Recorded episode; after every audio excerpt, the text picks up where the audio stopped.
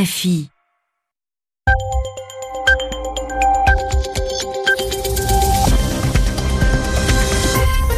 Vous écoutez Radio France Internationale, il est 22h à Paris, 20h en temps universel.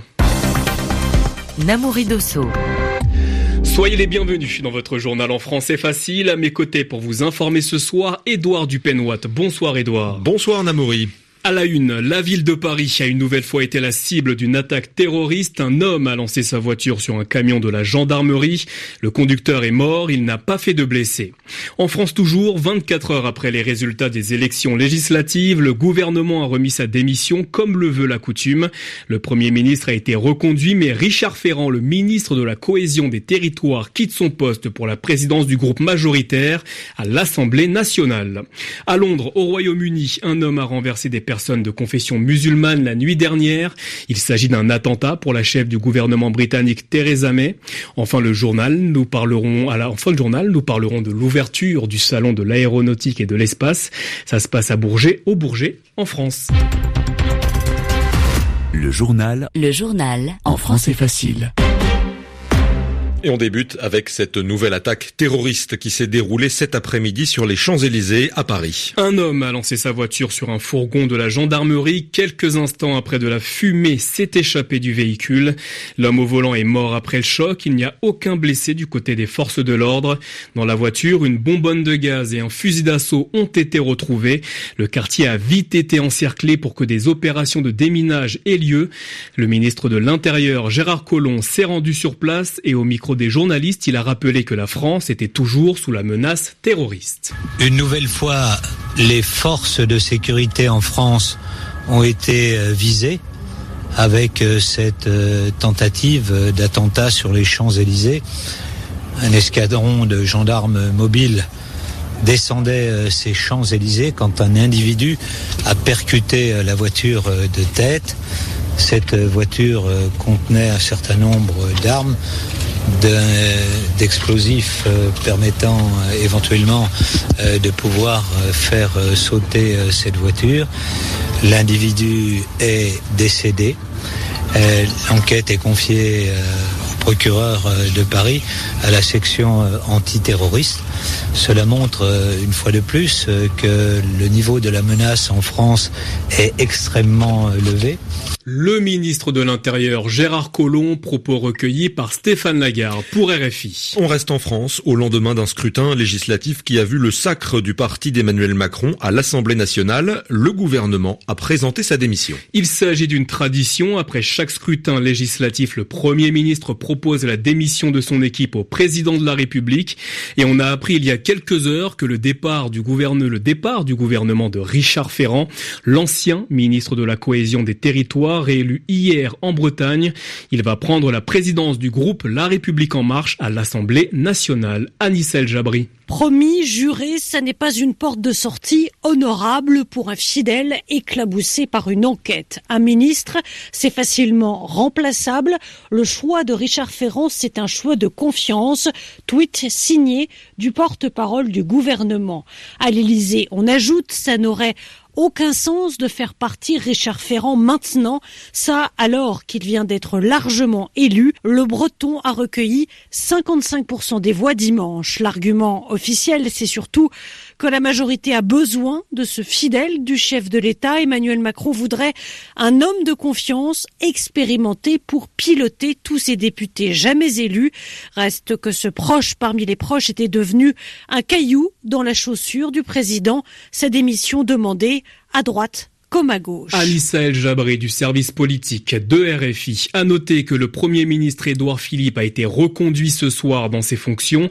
Le chef de l'État l'a chargé de former une nouvelle équipe gouvernementale avant mercredi. Et puis direction le Royaume-Uni, la ville de Londres. Elle a été confrontée à un acte terroriste la nuit dernière. Une attaque qualifiée de, de terroriste par les autorités britanniques. Une camionnette a foncé sur des personnes de confession musulmane alors qu'elles quittaient une mosquée. Une dizaine de personnes a été blessée, deux personnes sont dans un état grave. Devant la presse aujourd'hui, la première ministre Theresa May est revenue sur cette attaque.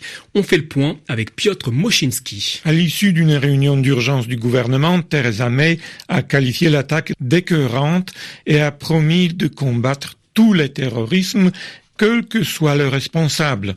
Selon les autorités, le conducteur de la camionnette n'était pas connu de service pour d'éventuelles sympathies d'extrême droite. Selon des témoins, il aurait crié qu'il voudrait tuer encore plus de musulmans. La police a ajouté qu'il avait été immobilisé par les personnes sur place et arrêté à l'arrivée des forces de l'ordre. Il a ensuite été emmené à l'hôpital pour subir une expertise psychologique.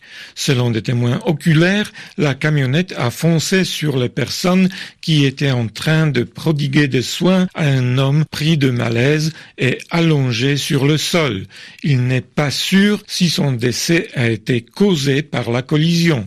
L'événement s'est produit dans un climat d'extrême fébrilité au Royaume-Uni, frappé par trois attentats en trois mois, dont deux impliquant des véhicules ayant fauché des piétons. Piotr Moschinski. Les négociations sur le Brexit, c'est-à-dire la sortie du Royaume-Uni de l'Union européenne, ont débuté aujourd'hui à Bruxelles, en Belgique. Michel Barnier, négociateur en chef de l'Union européenne, et David Davis, le ministre britannique chargé du Brexit, ont donné le coup d'envoi des discussions. Le Royaume-Uni a accepté les conditions de l'Union européenne en ce qui concerne le calendrier des négociations. Autre point d'accord, les sujets que Bruxelles veut traiter en priorité, c'est-à-dire les droits des citoyens et le règlement financier des engagements de Londres vis-à-vis -vis de l'Union européenne.